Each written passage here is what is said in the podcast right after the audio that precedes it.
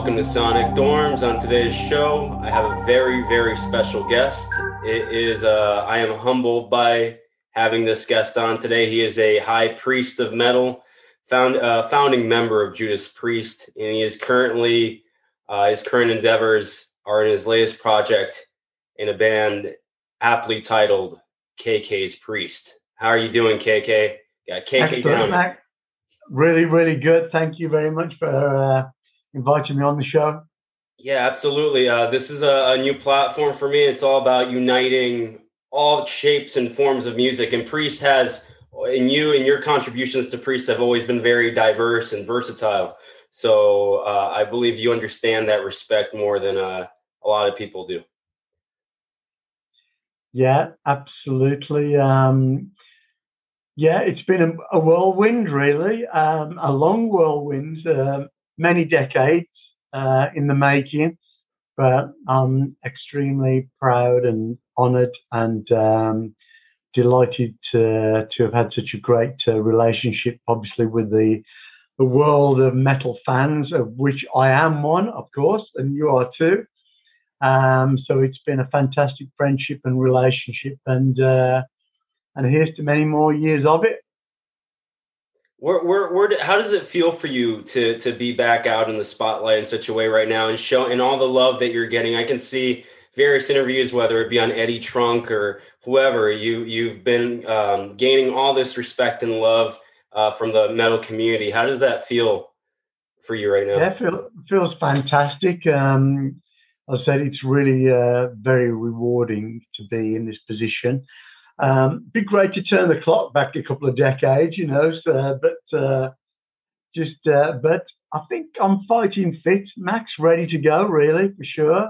Um, really pumped up about the new band and project and everything, and um, can't wait to get out there. As I'm, I'm sure every band in the world is waiting, you know, just for the green light to uh, to get back to where where we once were. And seems ages ago now, doesn't it? Really, I suppose it's just over a year more or less. But uh, but uh, I'm sure that we'll be uh, we'll be out there rocking pretty soon.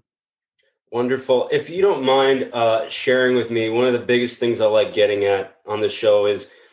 Uh, especially with veterans, is of the industry of, of metal, of music in general, is the origin story and I feel like uh, yours is particularly unique. You were born in West Bromwich, if I'm correct. Yeah, yeah. Where where, yeah. where do the you're such a to me next to legends like Tony Iommi, you're a major contributor to the met, the foundation of all that is heavy metal uh, from the very beginning. So where did that spirit come from initially for you?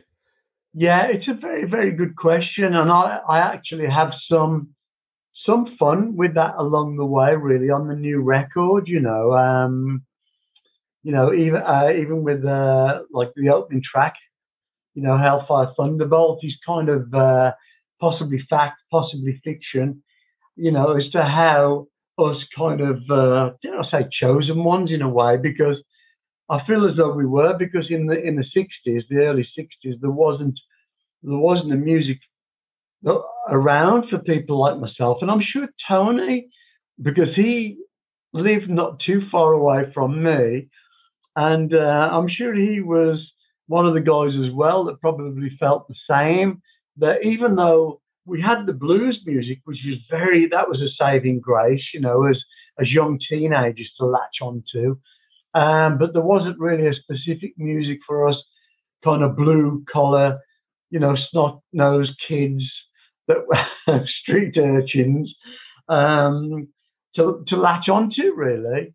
Um, but as I say, the blues music was a saving grace, and uh, and it was for many musicians around England at that time. Obviously, the great Eric Clapton, Jeff Beck, and Jimmy Page, the likes of those guys, right. obviously listened to blues music and uh, and uh, formulated their interpre- interpretation of like progressive blues music. And even Led Zeppelin was a great progressive blues band, you know. Um, and the great Fleetwood Mac, Peter Green, was one of the very best when you think of the songs that he, some of the songs that he did, like Green Manalishi, Oh Well, Albatross, uh, and there are others. You know, they're kind of ex- quite extraordinary, really. So very much worth a listen. Um, and so that was great, really, because we had all of these wonderful bands to listen to and to go and see. Savoy Brown, Blodwyn Pig, 10 years after, Free, Rory Gallagher, you know, uh, the list was endless, you know, but it still wasn't really the type of music that I personally was attracted to, you know. Uh, so I tell the story of when I first saw Hendrix in 1967 the Coventry Theatre, and there was more heavy metal in his music to me, to my ears, than any other band by far. You know, um, because songs like uh, Purple Haze and Foxy Ladies, these heavy riff orientated, you know, uh, very weighty songs, you know, very atmospheric and very, you know, to me, very emotional, was a big thing for me. So when I when I heard that, and there was other bits around by other bands as well at the time, and possibly a little bit before. Um, but when when I heard that, it kind of got me on the road. I went out, I bought a guitar. It was ten pounds, and I thought that you know, um, you know, I want to be a part of this, you know, and and we need much much more because it's very Spartan. And it wasn't, you know, I mean, and so when I first heard the first Sabbath album, I thought, Rejoice, this is fantastic, you know, this is really good. Um, but it was still wasn't exactly what I was hearing because I was taking the crux of it all from the Hendrix style of playing. But there's no doubt for me, uh, even if uh, Black Sabbath ever at one point denied they were a heavy metal band. To me, I could hear that definitely in their work, you know. Um, so it was good. And so I pushed forward at a very young age, trying to develop and encourage and enhance the uh, the so-called what would be in the end heavy metal, and that was traversed through blues, progressive blues, rock, hard, heavy rock, hard rock, heavy rock, and heavy metal. You know, as which we as Judas Priest was was labelled all of those things at some point during our career and and during the evolution that would get us to heavy metal. So it's a very, very in-depth and interesting subject, you know. Um, but there was people like me here and there around the world for sure, you know, hearing something kind of similar, you know. And I do tell the story when I first heard um, You Really Got Me by the Kinks in 1965. I thought, why do I like this? This is a this is supposed to be a pop band. They have songs in the top 10 all the time, the Kinks, you know. Why do I like this song? And then when I saw Van Halen supporting Black Sabbath in Birmingham in about 1979, I think, on their first album. Correct me if I'm wrong on right, that. Right, that was uh, that was Sabbath were on their Never Say Die tour, which was the final record with Ozzy up to that point, and Van Halen was yeah. on their first tour. Yeah, yeah, and and record. Rejoice when I saw them play that song, I thought that's why I liked it back in 1965 because now it's got this going for it with Eddie and the guys just slamming that out. It was it was great, and so so I've always been pretty confident, you know, with my ears and um, and my de- direction in life and what I I believe I was put on the earth to do, and that is, you know, exactly what I do today. That's amazing, and I what I've always loved about your playing, I mean, going back to watching uh, the Priest live show from '86 from the Fuel for Life tour on the uh, from the Turbo tour, really, what is what it, that's what it was known as the Fuel for Life tour. On that tour, especially, uh, I got to really see your personality as a guitar player on stage, and you're you're very fiery. Uh, you're brimming with this sort of optimism when you're on stage that comes across to the audience. Um, I've always loved that about your spirit in the in the band. Is um, you kind of bring this um, you ignite this energy into all that you do when you're playing. It's very, um, it's just something that to me is just uh, incredibly just incredible. I, I can't really put into words. Just it's captivating. Well, like I say, when I saw, you know, when I saw Hendrix, you know, and I say in his prime because there was, I saw, uh, I saw Hendrix six times, and there were the to- there were times when he was absolutely, totally kind of natural and raw, and and his mind must have been in absolutely the right place, and and it was absolutely electrifying. It was incredible to see. Uh, obviously, later on, he was affected by the system management and, and other things influencing influences in his life. And obviously, he was uh, at times, and I think it's quite well documented. He was, uh, you know, in a short space of time, he started to suffer some kind of gremlins getting into his mind, and it and it did affect his performance and playing. You know, but when he was that free spirit, which I witnessed several times, it was just something that stayed with me forever. And so I acknowledge the fact not not only was he a great musician, a great guitar player, very flamboyant, a great stage performer, you know, he was the all-encompassing. And you and and I knew that just being like, you know, a great uh, player, for example, of which there were many, you know, great players, but why did Hendrix have everything in one, you know, and quite simply, because when he hit the stage, he went out there, and there was a sense, I think, that um, from the the people in the audience could see that that he was totally a free spirit. He was emotional. He was a great player, a great performer, and he was there for the people as one.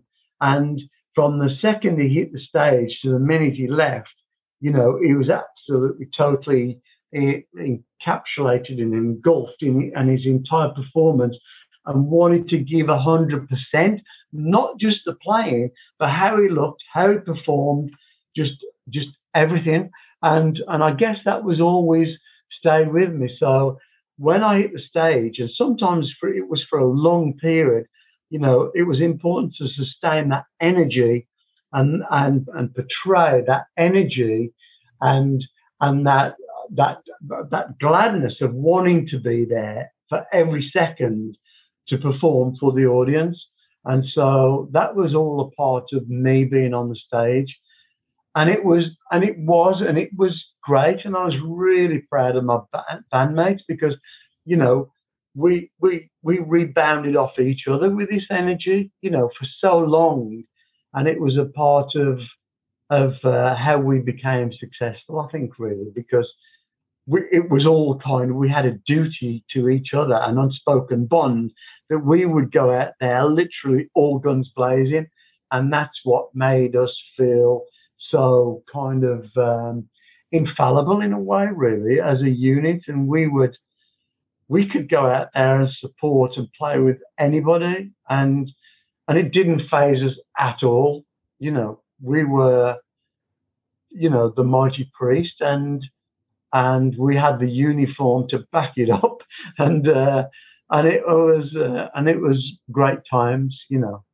Yeah, and, and speaking of uh, uniform, um, in your in your book, I, I, I had known about this for a while, but um, in your autobiography, which was released last year, uh, "Heavy Duty: Days and Nights and Judas Priest," you mentioned being the one that really that discovered the image in a way, the the one that brought the image to the yeah. band, the first one to bring the leather and studs, the the heavy metal uniform, or as what what is known nowadays as the heavy metal uniform to the band. Yeah, because um, it just happened in a short space of time. The band was great, sounded great, but we, I, it, you see, originally when we first started in the '60s, it was kind of a thing to do to look quite eclectic, you know, on stage, and for everybody to have their own kind of identity and their, you know, an, an image and stuff. And that was great. But I think we got caught up in that because you see, I think a big part of that was so many of the pop bands had an identical uniform, haircut, everything. They looked like they came out of a a sardine tin, you know. Right. right. You know, uh, bands like the Beatles, and that worked great for them. So we went as far away from that as we could possibly get. But sometime in the 60s, mid, uh, in the 70s, mid 70s, it kind of came back to me that it was a uniform that we needed, you know, because, you know, Glenn was over there in kind of emerald green and Rob was out there in cream and, you know, and Ian was out there, you know, in all, you know, we are all out there in, in different colors, you know, and things. And, um, and I thought it suddenly dawned on me that there was a weakness about that for the music, for what we were doing. It didn't fit, you know. So I, it kind of came to me that, you know, that black was the way to go, you know, and obviously embellished with the studs. And I just don't know where it, you know, but it just kind of seemed kind of natural to me. And, um, but I knew that to get this across the line, I had to be a little bit kind of, you know, kind of. Uh, I'm not going to use the word devious, but like I, I wanted because obviously, you know, we we were had very very strong personalities in the band, you know, and um, and some people like to like to think if you you know you know I was aware that maybe if it wasn't somebody else's idea that it probably wouldn't fly, so I had to like I do it in a certain way. So I had a word with Rob and I said, Rob, do you fancy coming down to London with me? I found this this uh, this this uh, company, this shop called Mr. S that makes all leather clothes. And so Rob agreed, and we went down there, and um, because I was already wearing kind of some leather stuff with studs, studs and stuff, and uh, Rob went down there, and he really liked it and got into it, and and and the clothes I was, I thought this is great, you know. And so myself and Rob started to wear these clothes, and and slowly it kind of filtered out into the rest of the guys, where it became a very good idea for us to don this image and this uniform. You know, so that therefore it was a uniform in the way, in the sense of the fact that the materials were the same, Max. You know, and you know with the studs and embellishments but everybody the onus was on everybody to design their own individual versions of the uniform and then it was great you know and uh, really fitted the music and the image and then before you knew lots of bands kind of took to this image and um, and did you know their versions of, versions of it, and but we didn't take any umbrage to, to, that at all. We were very kind of um, glad and proud in a way to be uh, the first and the archetypal heavy metal look, if if that makes any sense to Absolutely. everybody. It, and so, and I'm still proud of it today, and and and I just love it, and that's what I do now you know, um, going to be filming a new video and I've got some more stuff and it's kind of nice to keep him making different versions of the uh, uh, of of what of, of what what was um, what came from somewhere who knows where you know all of those years ago uh, to be a, a part of of this whole genre that we're so proud of of music, you know, uh, true metal, classic metal, whatever you want to call it, you know, uh, just stuff that goes back decades and stuff that we've all shared on this journey with us through life and through time. And it seems just too good now. We can never dispense with it. It's a part of us and we're a part of it. Yeah, and I believe uh, I can speak for the uh, metal community here in saying that we're uh, eternally grateful for that. We we really love and value heavy metal, and uh, I'm really happy that you're back and uh, moving forward uh, with your new project with KK's Priest, Sermons of the Sinner, which is out Uh, August 20th. Uh, what made you decide to make keep this as a twin guitar attack? And, and, and you could have gone the solo guitar route. You decided to have AJ Mills join you. What what why why may keep it twin guitar related? Do you know that's so strange that you mentioned that, Max? Because I could have gone that route, couldn't I? Yeah. Do you know it never entered my head? Really? I've got to be perfectly Not honest. calculated. Gotcha. Why didn't it enter my head to do that? I mean, I, we were a four piece back in the day with uh, myself, Rob, and and Ian and uh, John Hinch. You know, we were, and with Al Atkins, we were a four piece. Um, do you know it never entered my head? Strangely enough. Um, but anyway, I can't really say any more about that apart from the fact it just never came, never. But it would have been an option. I could have been the sole guitar player. Yes, I could. I guess, but obviously, I guess I always knew that, you know, I would be playing some stuff, obviously from the past, and I would want to do that, Right. you know. Uh, but I still could have done solos for both guitar players. That wouldn't have been a problem. Um, but anyway, no. But uh, I'm I'm very very happy because AJ's obviously I love him and he's great, and we can do all of these. I'm not going to call it trickery, but cool guitar things together, you know. And and when you do some of the stuff that we do that we've done on the album in quite an abundance, it is fun and it's very, going to be very cool to play this stuff, just as it was in Judas Priest, you know, when myself and Glenn did some of these really cool kind of, uh, you know, dual guitar parts and trade off stuff and all of that. And, and I always did like that. And obviously it was, it was a concession of mine to bring another guitar player in, you know, uh, prior to the first album to to get our teeth stuck in to these really cool things because it wasn't there on the planet. The two guitar player thing generally came across as quite kind of commercial and kind of a bit lightweight with the harmonies. And I say that in the nicest possible way because Wishbone Ash was a great, you know, was, you know, not a favorite band of mine at the time. You know, I was probably listening to more like Dickey Betts and the bands like that, you know, the Grateful Dead and obviously the James Gang and different guys. Uh, lots of dual guitar players in the States, but not so much in the UK.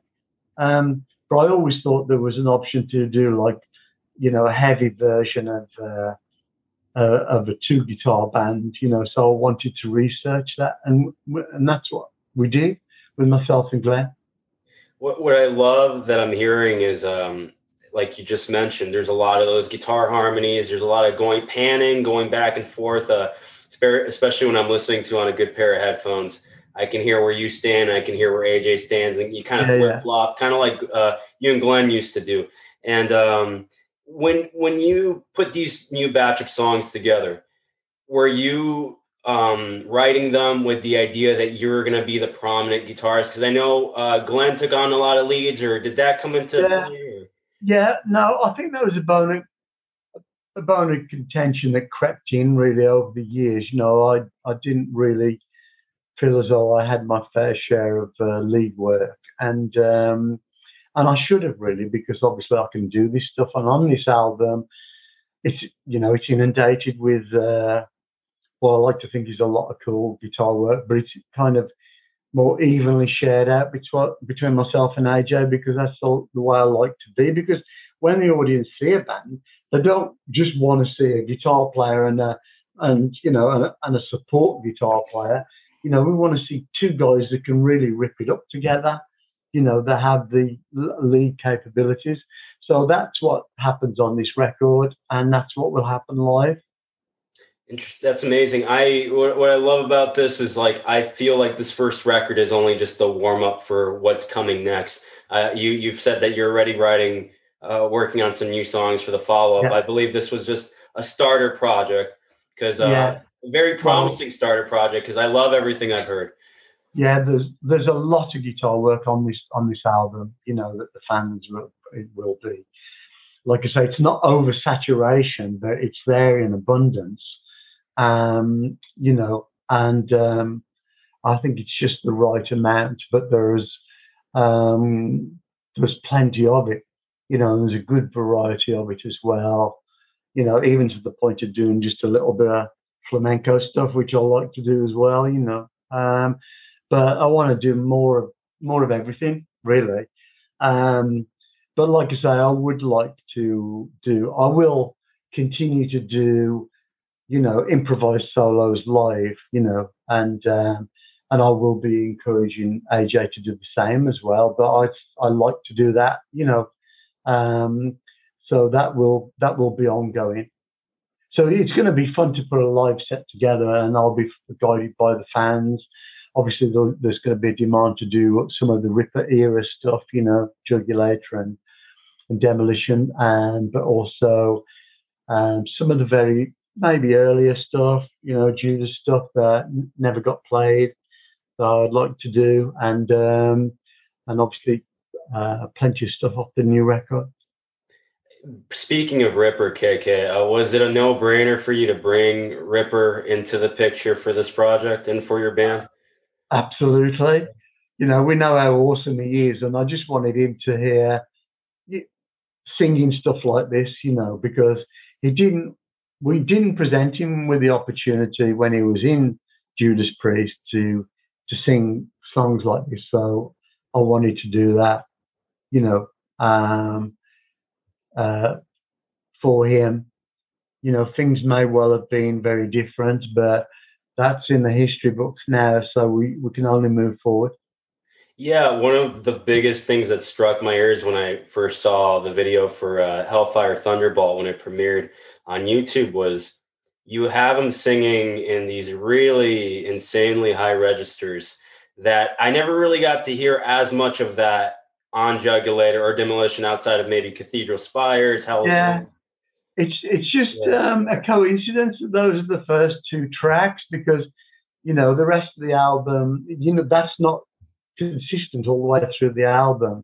Obviously, um, the album is is is a great uh, platform to you know for obviously to illustrate how versatile Ripper is as, as a singer. You know, so the songs do, as you probably heard, Max, if you heard more tracks. You know, they uh, there is a, a good variety.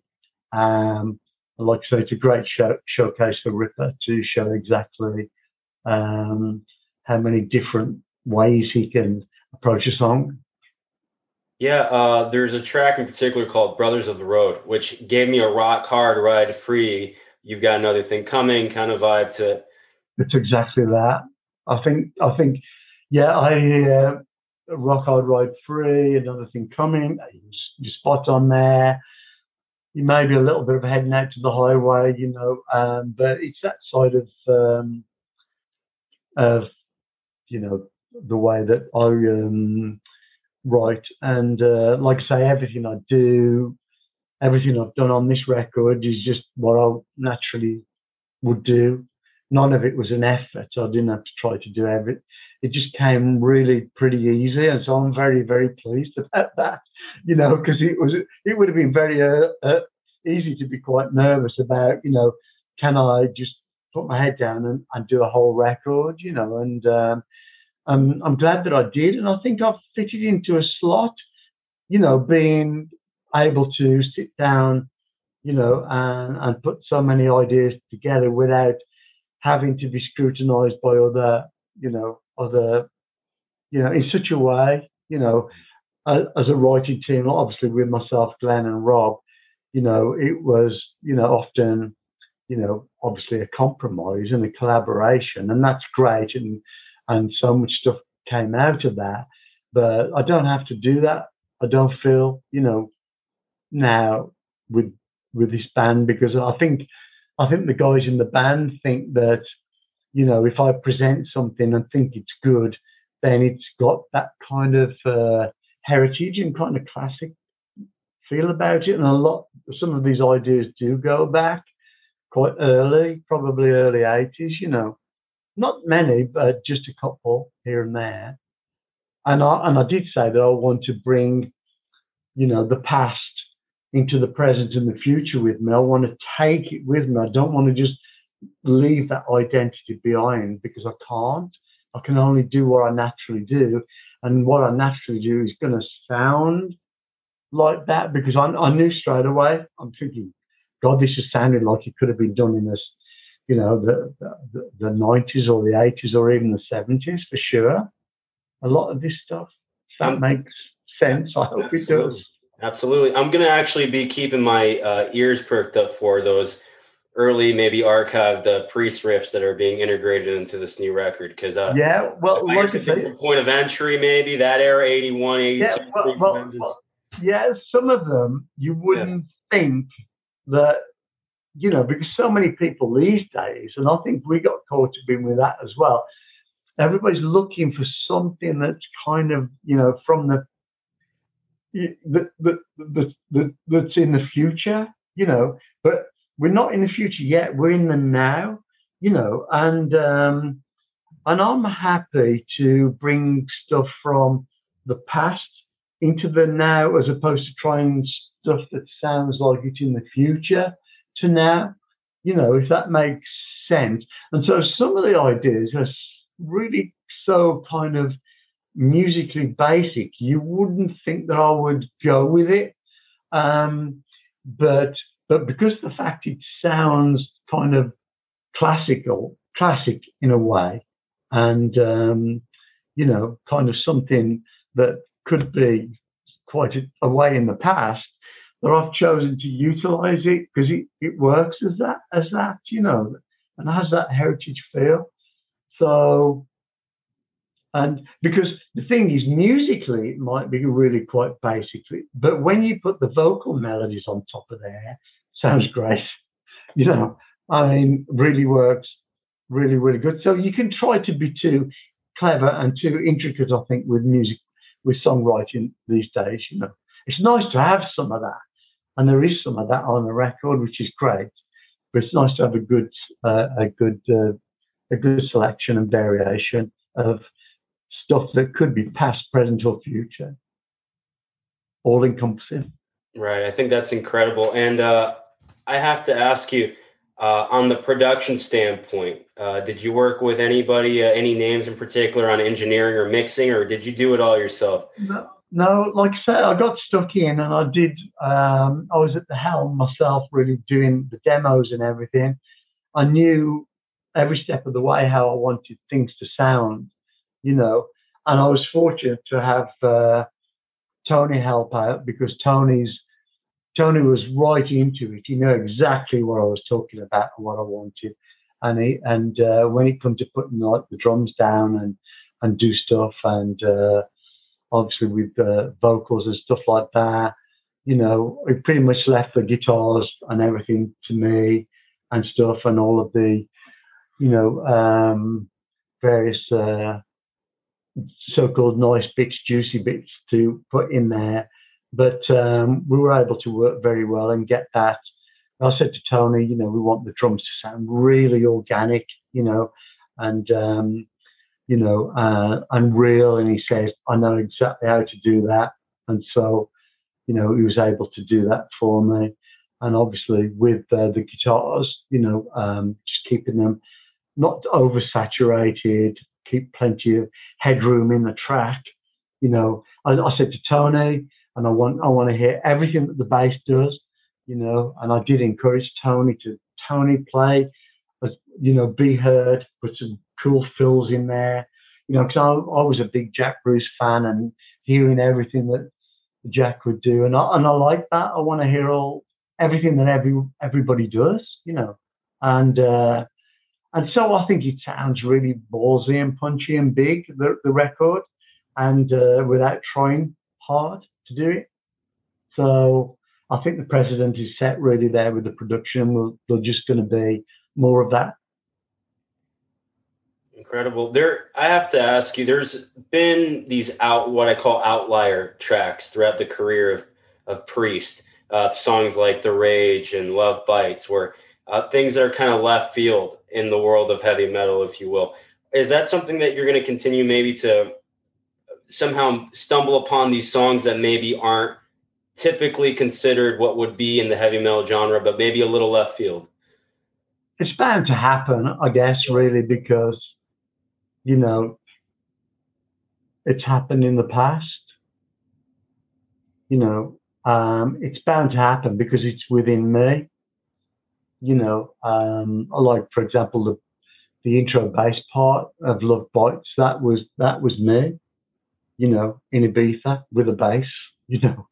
Um, so I will come up with these different things, and like like say the rage, you know, it's almost verging on, you know, a reggae part in there, but it kind of works, and I like that as well. So I will come up with different things, and there's probably some stuff on this record that's a kind of little bit. Uh, did you say left field? I think you're probably right.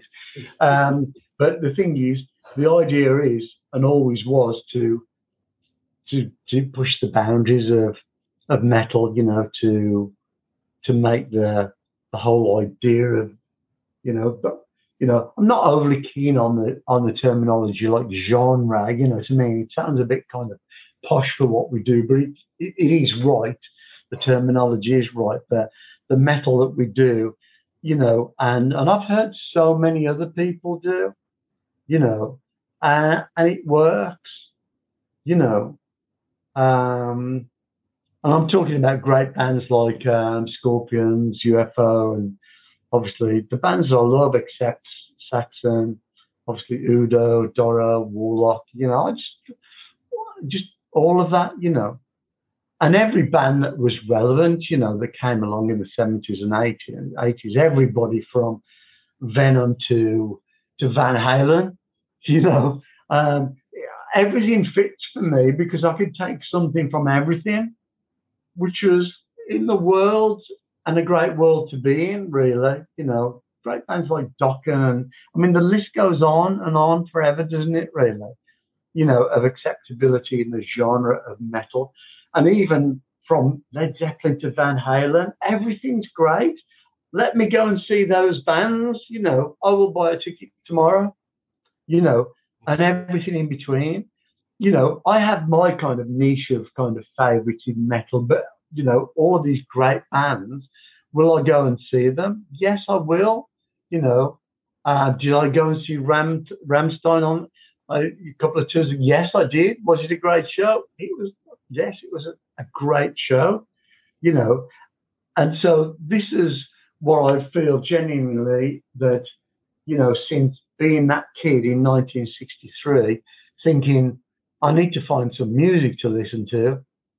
Now there's tons of great stuff out there, and and we can go to music festivals and we can see the great Kiss headlining and enjoy that show along with Judas Priest supporting as we did at Donington, whatever year that was, you know.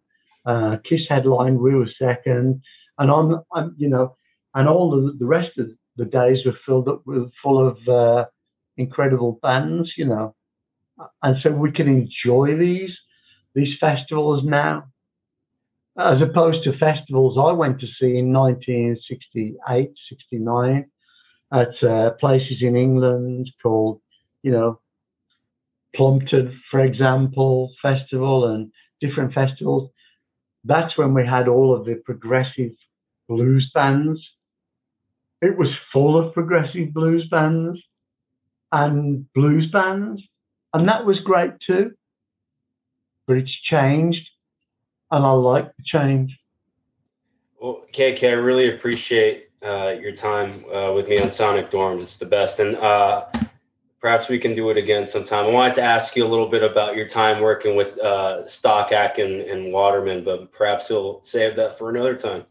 But I, I really, you got incredible stories. Uh, it really was a pleasure, and I'm really looking forward to Sermons of the. Well, yeah, thank you very much, Max. And I know uh, we spent a lot of time talking about what is now um, because we have to accept the fact 50 years thereabouts since I've been looking at this and more since I bought that first guitar, you know, um, it is history now. And it's not really talked about that much as a history, as a genre of music, as classic music was, or jazz, or you know, or any other genre of music. We are in that, those realms now. We have a, a lengthy history mm-hmm. of this music that we have actually, as I said before, lived and been a part of, and it's been a part of us. So it's always a pleasure and always will be a pleasure to talk about the subject.